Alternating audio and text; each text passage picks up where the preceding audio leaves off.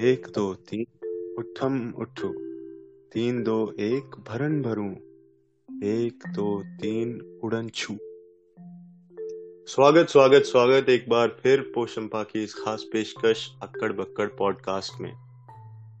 एक लंबे वक्फे के बाद हम वापस हाजिर हैं आज एक नाटक को लेकर। मेरा नाम है सहज अज़ीज़ और मेरे साथ हैं पुनीत कुसुम।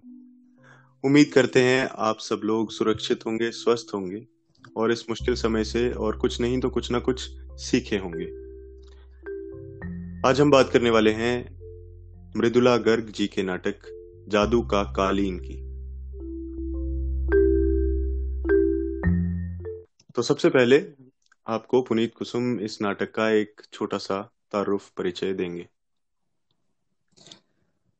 मृदुला गर्ग का जो नाटक है, जादू का कालीन ये आ, कुछ बच्चों की कहानी है। नाम से हमें पता चलता है। ऐसा जो कुछ जो हमारे जीवन में जो सामान्य वस्तु होती हैं और उनसे जब जादू जुड़ जाता है तो हम अनाया से सोच लेते हैं कि हाँ ये बच्चों से कुछ न कहीं ना कहीं संबंधित होगा। तो ये एक बच्चों की कहानी है लेकिन आ, ऐसे बच्चों की कहानी है जिनके एक जीवन में एक जादू का कालीन की इच्छा है उनके जीवन में एक। वो चाहते हैं कि उनके पास एक जादू का कालीन हो।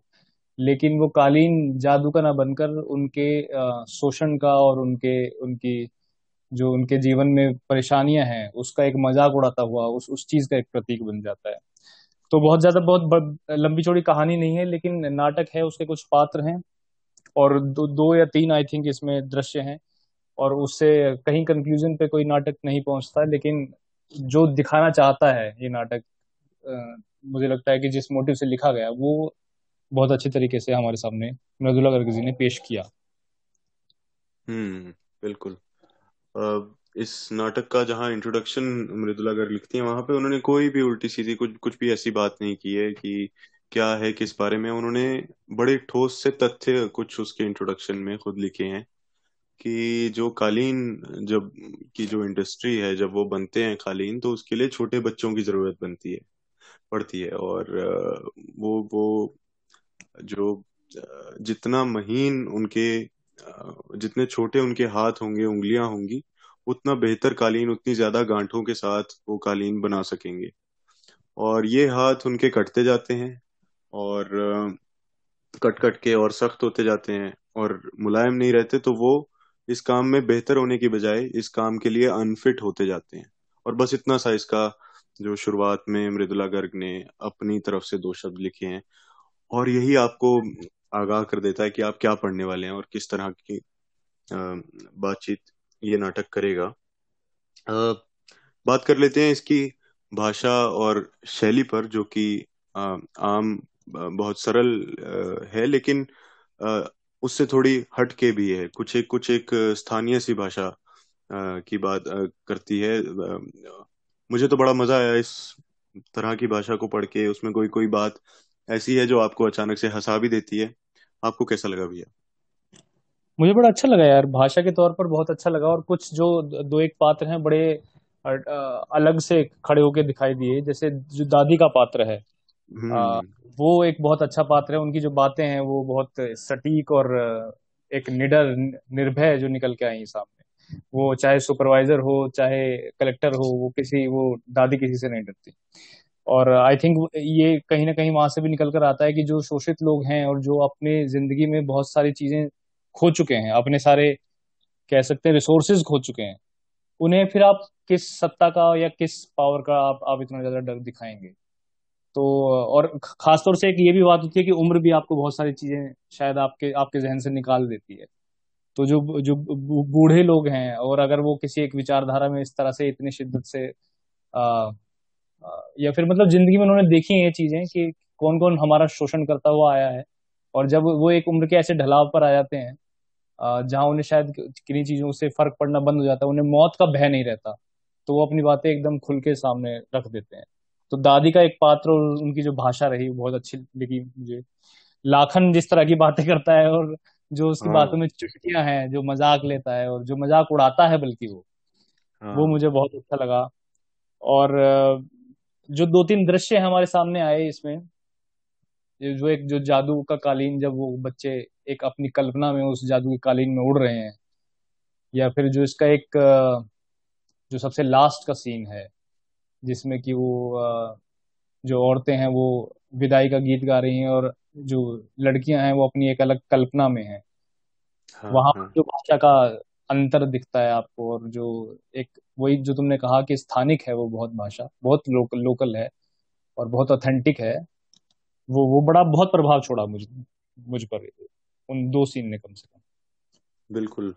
मेरा भी मेरे ख्याल से सबसे सुंदर दृश्य अगर कोई नाटक में दिखता है पढ़ते समय तो वो शायद वही है जहाँ बच्चे एक कालीन के कारखाने में एक तरह से कैद हैं, वहाँ से जा नहीं सकते हैं। उनको खुद भी अपने घर की मजबूरियाँ मालूम है। और लेकिन वो अपने खाली समय में कभी कभी जब आपस में बात करते हैं तो वो क्या बातें करते हैं? और कितने दस, ग्यारह, बारह साल के बच्चे हैं, ज़्यादा से ज़्यादा। और वो किस तरह से एक दूसरे का ही मन बहलाने के लिए उनमें जो केशो करके जो पात्र है वो किस तरह से कि भाई आ जाओ ये कालीन जादू का कालीन है हम जब इसे पूरा बुन लेंगे तो इस पे उड़ के अपने गाँव चले जाएँगे वापस से। और फिर वो जो मंत्र जो वो बोलते हैं कि एक दो तीन उठ मुठू और करके एक दो तीन उड़न छू वो बहुत ही खूबसूरत है बल्कि रुला भी देता है। बिल्कुल बिल्कुल वो वो आपको उस पर वर्ष भी पहुँचा देता है कि आप रोज आए उसमें एक एक एक एक ऐसा भी था कि तू मुझे गूलर दे मैं तुझे महुआ के फूल दूँ। वो ये जब हाँ। पढ़ा तो मुझे मतलब मेरे देखो मैंने अभी ये जब लाइन पढ़ी तो मैंने मेरे फिर दोबारा से रोंगटे खड़े हो गए। तो ये ये ये भाषा का जादू है। और ऐसा भी नहीं था कि बच्चों पर जो अपनी फिलोसफी थी इस पूरी उसकी नाटक की बच्चों के पात्रों पे और उसके संवादों में वो थोपी नहीं गई। तो ऐसा भी हमें नहीं लगा कि बच्चों से कहीं क्योंकि पात्र इस नाटक के बच्चे हैं। तो ऐसा तो नहीं है कि बच्चों से ऐसा कुछ कहलवा दिया जा रहा है जो नाटककार खुद कहना चाहता है लेकिन उसे कहीं ना कहीं पात्र नहीं मिले वो बात कहलवाने की। तो ऐसा भी कुछ कहीं दिखा नहीं मुझे। ऐसा तो एक भी पात्र नहीं दिखा। या बहुत सही कह रहे हैं कि कोई ऐसा सूत्रधार जो उस नाटक को का पर्पस आपको समझाए on the face of it कि आपको आके बताए कि ये इस बारे में है। ऐसा या फिर मैं ये कहना चाहती हूँ।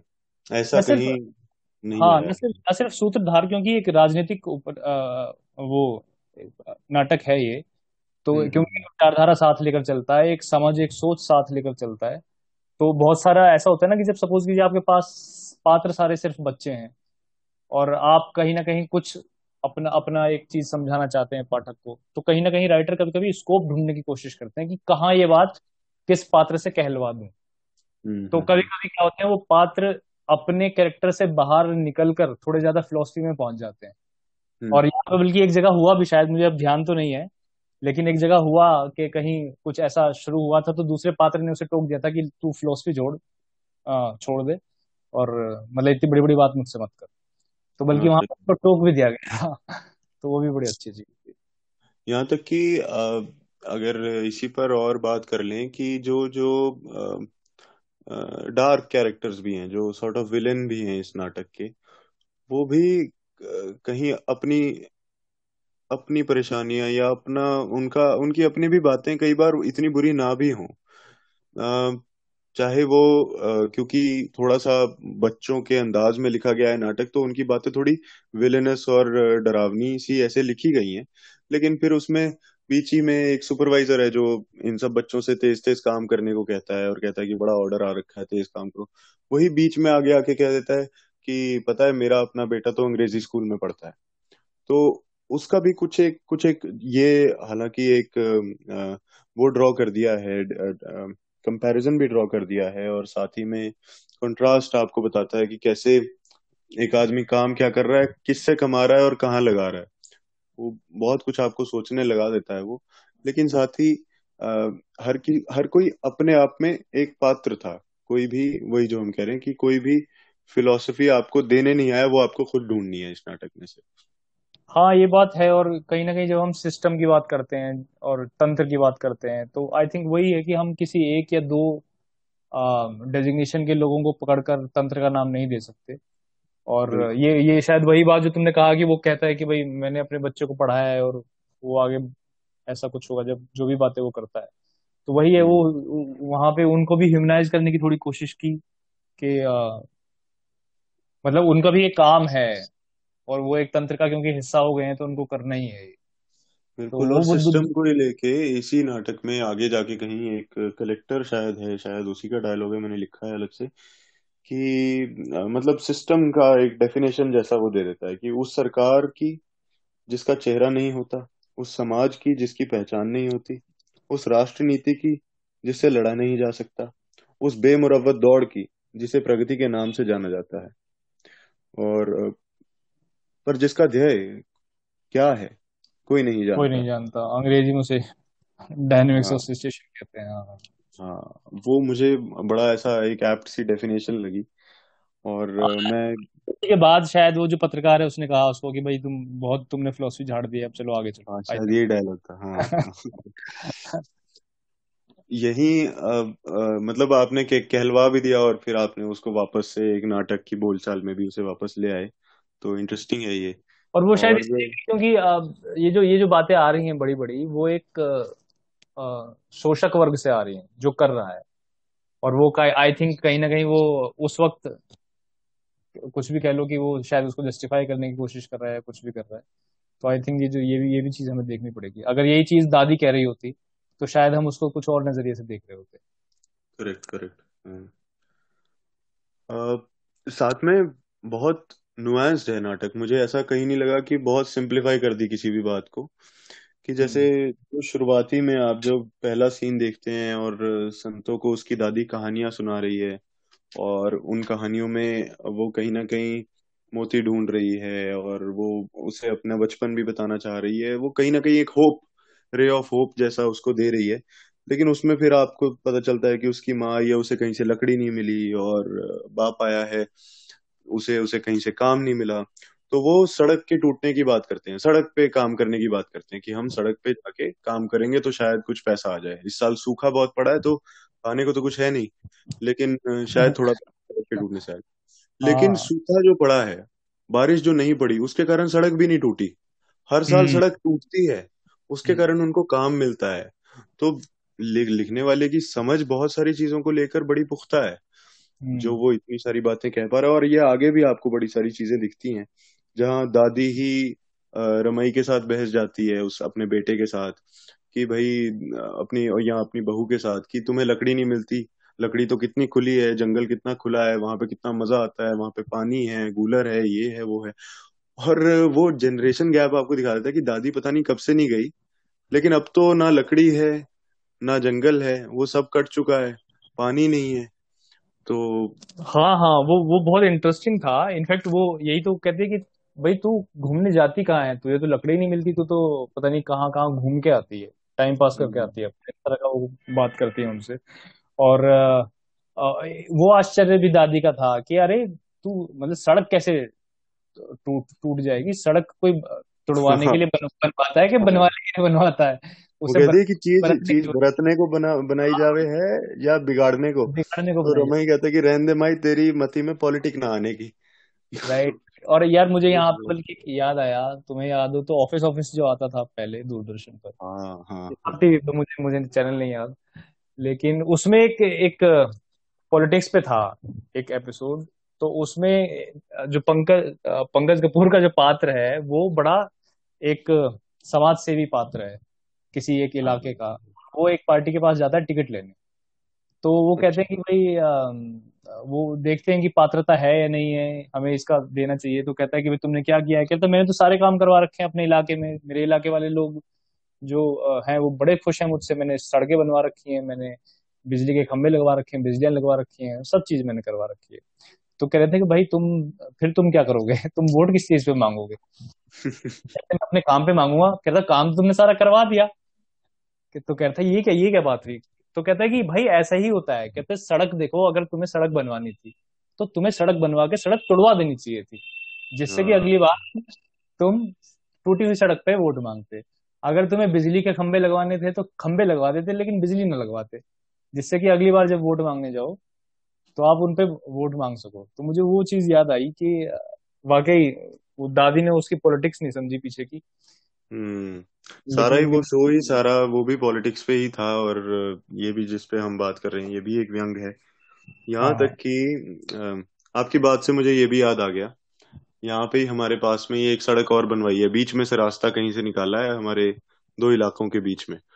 अच्छा। और वो बनवाने के बाद ना उसकी दीवार नहीं तोड़ी उन्होंने। मतलब इतनी तोड़ दी कि बीच में से आया जाया जा सके लेकिन अच्छा। इतनी नहीं तोड़ी कि वो पूरा रास्ता खुल जाए। क्यों नहीं हम्म। तोड़ी? क्योंकि कोरोना में अभी तक वेट ही कर रहे हैं कि थोड़ा समय हो थोड़ा थोड़ा समय सुधरे तो एक बार मेयर को बुला के उद्घाटन करवा दिया जाए उसका।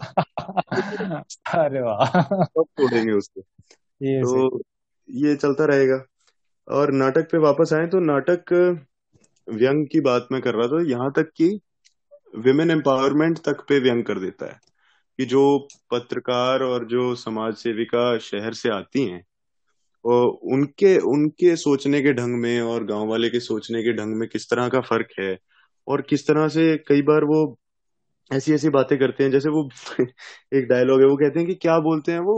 It's the child it's the it's the year of the girl child और फिर वो बोलती है। हाँ कि अच्छा मतलब मादा बच्चे का साल है। हाँ। तो हाँ हाँ। कि कहने के लिए कह दिया और मतलब कि लड़कों को गाय दे देते हैं बाद में और लड़की को सिलाई मशीन दे देते हैं। फिर उसमें बहस हो जाती है कि ऐसे कैसे लड़कियों को सिलाई मशीन दे रहे हो? तो घर वाले भी कह रहे हैं कि नहीं इनको दे दो सिलाई मशीन सिलाई मशीन ही हमारे काम आएगी बल्कि लड़कों हाँ। को भी सिलाई मशीन दे दो। हाँ। लेकिन वो समाज सेविका और पत्रकार अपने उसमें मेरे को तो उनका बड़ा एक सेवियर कॉम्प्लेक्स भी बड़े अच्छे से इसमें उभारा हुआ नज़र आया कि हम हैं हमें पता है। इन कहीं एक डायलॉग भी है कि इन गवैयों को क्या पता इनका भला किस चीज़ में है।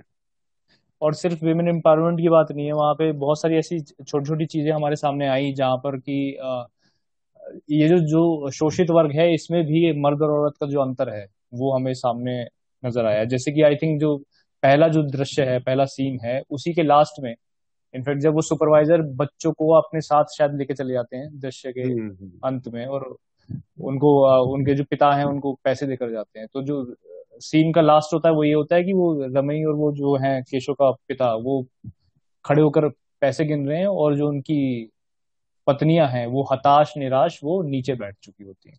क्योंकि हाँ शायद अपने वो अपने बच्चों को इस तरह से भेजा जाना अपने बच्चों को बेचा जाना समझ रही थी उस वक्त। और चाहे वो बेचा जाना ना भी समझ रही हो चाहे वो सही हो या गलत हो लेकिन वहाँ पे उनका से नहीं था। वहाँ पे उनकी की कोई बात सुनी नहीं गई। वो फैसला उनके पिताओं द्वारा ले लिया गया था। अब दूसरा सुपरवाइजर की जो कन्वर्सेशन है उसमें भी बहुत आया कि एक तो कहता है कि मैंने तो अपनी बीवी को कभी मारा नहीं। आई थिंक एक हाँ। से एक दूसरा कहता है कि वही जो मेरा बच्चा स्कूल में पढ़ रहा है तो वो उसके बारे में कहता है कि अच्छा बच्चों को औरतों के सहारे नहीं छोड़ सकते। हाँ मैं तो कुछ कुछ दिन में जा जा के उसको मतलब ठीक कराता कर हूँ पिटाई कर लेता हूँ उसकी या कुछ तो ये चीज़ें और जो लास्ट में जो इसका भाई अंत है मतलब आई थिंक उसको थोड़ा सा हमारे जो ऑडियंस है उसके लिए थोड़ा सा कवर करके रखते हैं। पर जो हाँ। अंत है इसका वो तो सीधा एक बहुत बड़ा एक स्टेटमेंट है उस चीज़ पे। जो स्त्रियों की हालत है। बिल्कुल बिल्कुल। ये कहने में थोड़ी देर हो गई हम्म। लेकिन अगर आपने ये नाटक नहीं पढ़ा है तो कुछ खास खराब नहीं होगा आपके लिए क्योंकि नाटक अपने आप में एक एक्सपीरियंस है मज़ेदार है और कुल दो घंटे का है तो आप इसे पढ़ सकते हैं खुद से पढ़ सकते हैं। एंड हम नहीं बता रहे हैं तो वो अभी रह जाएगा आप जब पढ़ेंगे उसके लिए। अच्छा करीब करीब अ, छोटा सा नाटक है करीब करीब सारी बातें हमने कर ली, लेकिन इसका एक परफॉर्मेटिव एस्पेक्ट भी है। जब आप कहानी पढ़ते हैं, जब आप नॉवेल पढ़ते हैं तो आप बहुत समय पर उसे साथ साथ देख रहे होते हैं, लेकिन नाटक तो लिखा ही देखने के लिए गया है, लिखा ही इसलिए गया है कि वो कहीं परफॉर्म हो। और मेरा तो बड़ा मन भी हो रहा था कि मैं कुछ बच्चों को पकड़ के, वो बच्चों वाले सीन कालीन वाले एनैक्ट कर, करने की कोशिश करूँ उनके साथ। और शायद करूँ भी। लेकिन इसका परफॉर्मेटिव एस्पेक्ट आपको कैसा लगा? क्या नया या पुराना लगा? क्या अच्छा लगा क्या नहीं लगा? um, यार फ्रैंकली बोलूँ तो मैंने अभी तक अपनी ज़िंदगी में जितने भी नाटक पढ़े हैं वो असल में कहानियों की तरह पढ़े हैं ठीक है? तो मैं बहुत ज़्यादा उस उस लाइन पे सोच नहीं पाता। लेकिन इसमें मैंने जैसे जो कुछ नाटक जैसे अम, मैंने स्कंदगुप्त पढ़ा था जयशंकर प्रसाद का और कुछ और नाटक दो दो चार पढ़े हैं। तो मुझे उन, उन उनको पढ़ते हुए जो ब्रैकेट्स में जो इंस्ट्रक्शंस दी जाती हैं जैसे आषाढ़ का एक दिन पढ़ा था तो उन इंस्ट्रक्शंस को पढ़कर मुझे हमेशा ये लगने लगा कि यार ये कैसे इनेक्ट होगा? और वो ऑब्वियसली मेरी जो सीमित समझ है क्योंकि मैंने कभी उस तरह का कोई काम किया नहीं और मैं मुझे उसकी जानकारी नहीं है तो मैं तो हमेशा एक सोच में पड़ जाता हूँ कि यार ये स्टेज पे कैसे दिखाएगा कोई डायरेक्टर तो मुझे बड़ी कॉम्प्लेक्स सी कभी कभी चीज़ें सामने मेरे रहती है मेरे जहन में रहती है। और जयशंकर प्रसाद के नाटकों के बारे में तो बहुत ये कहा भी जाता है कि वो स्टेज पर दिखाने बहुत कॉम्प्लेक्स पड़ते थे। लेकिन इसमें यार जो इंस्ट्रक्शंस मैंने देखी और इसके जो सीन्स देखे मुझे बड़े सरल दिखे। इस नाटक को पढ़कर मुझे लगने लगा कि यार ये तो मैं भी आ, स्टेज पे प्रस्तुत कर सकता हूँ इसमें तो कोई लंबी चौड़ी बात है नहीं। तो वो चीज़ मुझे बड़ी प्यारी लगी। बहुत बहुत कुछ खास कोई झंझट की कोई प्रॉप्स इस तरह की कोई बताई नहीं गई इसमें और इसके संवाद ही इसमें शायद इतनी ताकत है उनके संवादों में पात्रों में। आई थिंक बैकग्राउंड में तो मुझे याद ही नहीं पड़ता कि मृदुला जी ने कहीं बताया भी है कि अच्छा इस तरह का सेटअप करने की कोई ज़रूरत है। हाँ वो आप डिपेंडिंग ऑन योर रिसोर्सेज आप कर सकते हैं। कर सकते हैं तो सिर्फ़ लाइटिंग का कुछ थोड़ा बहुत बता रखा है कि प्रकाश आ रहा है जा रहा है वो भी आ रहा है जा रहा है लुप्त हो गया प्रकाश आ रहा है हाँ, इस तरह। बस उतना है। और खड्डी है जो खड्डी जो, हाँ, जो हाँ, जिसमें हाँ, बच्चे हाँ, कालीन बुन रहे हैं हाँ हाँ सही बात है बहुत ही मिनिमल सा और ऐसा नाटक है जो मतलब फिर मैं नाटक के पर्पस और ज़रूरत से भी उसके इसको चीज़ को रिलेट करता हूँ ना कि ये ऐसा नाटक है जो होना भी चाहिए ज़्यादा लोगों को पता भी चलना चाहिए देखना चाहिए तो इसलिए हाँ। उसको रिसोर्सेज को इतना ही मिनिमल रखो प्रॉप्स को सेटअप हाँ।, हाँ और डायलॉग भी ऐसे रखो जो ज़्यादा लोग मतलब कैरेक्टर इतने सारे हैं और सबके हिस्से थोड़ा थोड़ा थोड़ा थोड़ा आ जाता है। तो अगर आज आप भी बीस लोगों को लेके एक नाटक करना चाहें तो आप ये नाटक उठा सकते हैं।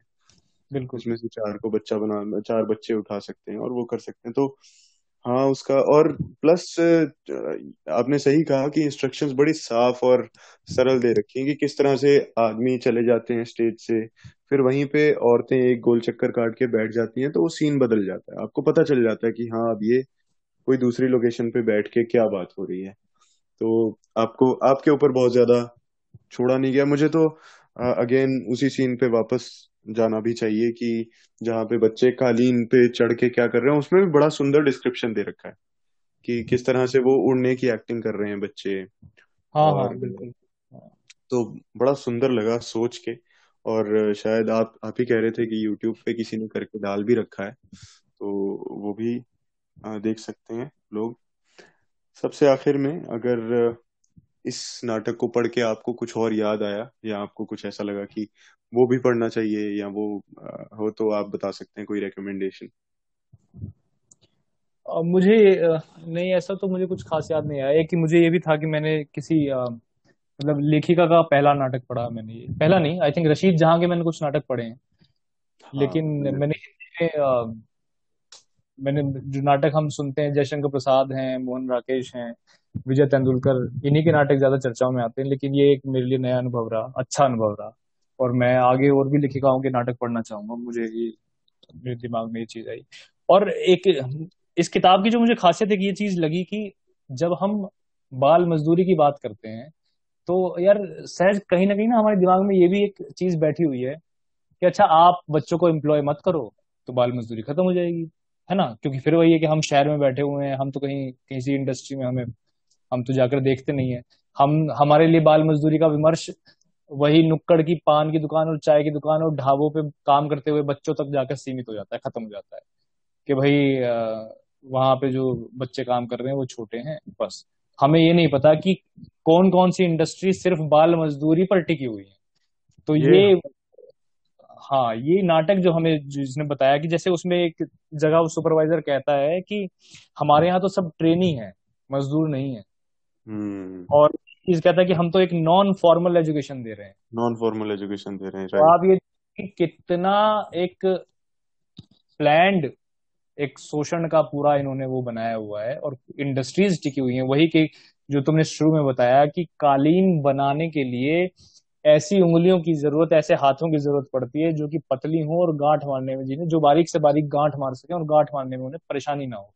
और हाँ। जहाँ जहाँ वो उस धागे से कट कट के मतलब मजदूर की उंगली की कार से कट जाती है या ऐसा कुछ होता है उसके हाँ, बीच हाँ। में से उनको निकालनी पड़ती है अपनी उंगली बार बार तो आप ये देखिए कि मजदूर जो जो काम कर करके जिस काम को कर करके उसने अपनी उंगलियाँ कटवाई हैं वो आगे उसी काम के लायक नहीं रहता। बिल्कुल। तो ये ये नाटक ने मुझे मुझे ये चीज़ सिखाई तो तो हमें हमारा एक थोड़ा दायरा सोचने का थोड़ा सा बड़, बड़ा करता है कि बाल मजदूरी सिर्फ़ वही नहीं है कि जिसको हम बस छोटू कह देते हैं। बाल मजदूरी एक पूरा एक एक तंत्र का हिस्सा बन चुकी है। बल्कि आई वॉज़ वंडरिंग कि ये कब का नाटक होगा तो मैंने देखा सर्च किया। उन्नीस तिरानवे में छपा है ये नाटक। और हम्म। शायद उससे भी कुछ एक साल पहले ही लिख, लिखा गया होगा कई बार मंचित किया होगा फिर छपा होगा। लेकिन हैरानी की बात यह है कि बहुत सारे समीकरण तो आज भी हमें अपने समाज में वैसे मिलते ही हैं उसके अलावा मैं इस कालीन वाली इंडस्ट्री के बारे में भी और शायद जानने की कोशिश करूँगा पहली बात तो आगे की कि क्या ये हम्म। अभी भी ऐसा ही हो रहा है और उसके आगे मुझे सच में नहीं पता कि उसके आगे मैं क्या करूँगा अगर अभी भी ऐसा हो रहा है तो मैं करूँगा क्या 2021 हम्म। आ गया है। कुछ तो ऐसा मशीन कुछ तो ऐसा होगा ना जो कालीन मतलब और और इससे अब होता क्या है ना कि कालीन सबको सुंदर लगते हैं या हम कहीं जाएँगे हमें कोई कहेगा कि ये कालीन हाथ से बना है तो हमारे दिमाग में क्या आएगा सबसे पहले? क्या आएगा? राइट बिल्कुल सही बात है क्योंकि किन हाथों से बनाया हमें हमें वो और वो हमें हाथ याद आने चाहिए बिल्कुल आने चाहिए। खैर हाँ तो यहाँ तक थी आज की बातचीत इस नाटक को लेकर। मैं एक बार फिर अपने सुनने वालों से कहना चाहूँगा कि बहुत छोटी सी कवायद है एक नाटक पढ़ना। डेढ़ घंटे से लेके दो घंटे के बीच आपकी रीडिंग स्पीड पे मुतासर ये आप पढ़ सकते हैं। और नाटक भी हमारे साहित्य का वो हिस्सा है, जो बहुत कुछ हमें दे के जा सकते हैं और बल्कि आइडियाज़ बहुत सारे दे सकते हैं। हो सकता है कल को आप भी नाटक करने लगे इसे पढ़ के, सोचे कि हाँ इस, इसके ज़रिए कोई मैसेज दिया जा सकता है। तो आप लोग पढ़ें और आपको कैसा लगा ये पॉडकास्ट हमें बताएँ, कोई सुझाव हो, हमें और क्या कुछ देखना चाहिए, पढ़ना चाहिए, उस पर बात करनी चाहिए, हमें बताएँ। और सुनते रहिए अक्कड़ बक्कड़। अपने सुझाव भेजिए Poshampa O R G at the rate gmail dot com पर। ऐसी और रोचक कहानियाँ, किस्से आर्टिकल्स पढ़ने के लिए जा सकते हैं Poshampa dot O R G पर।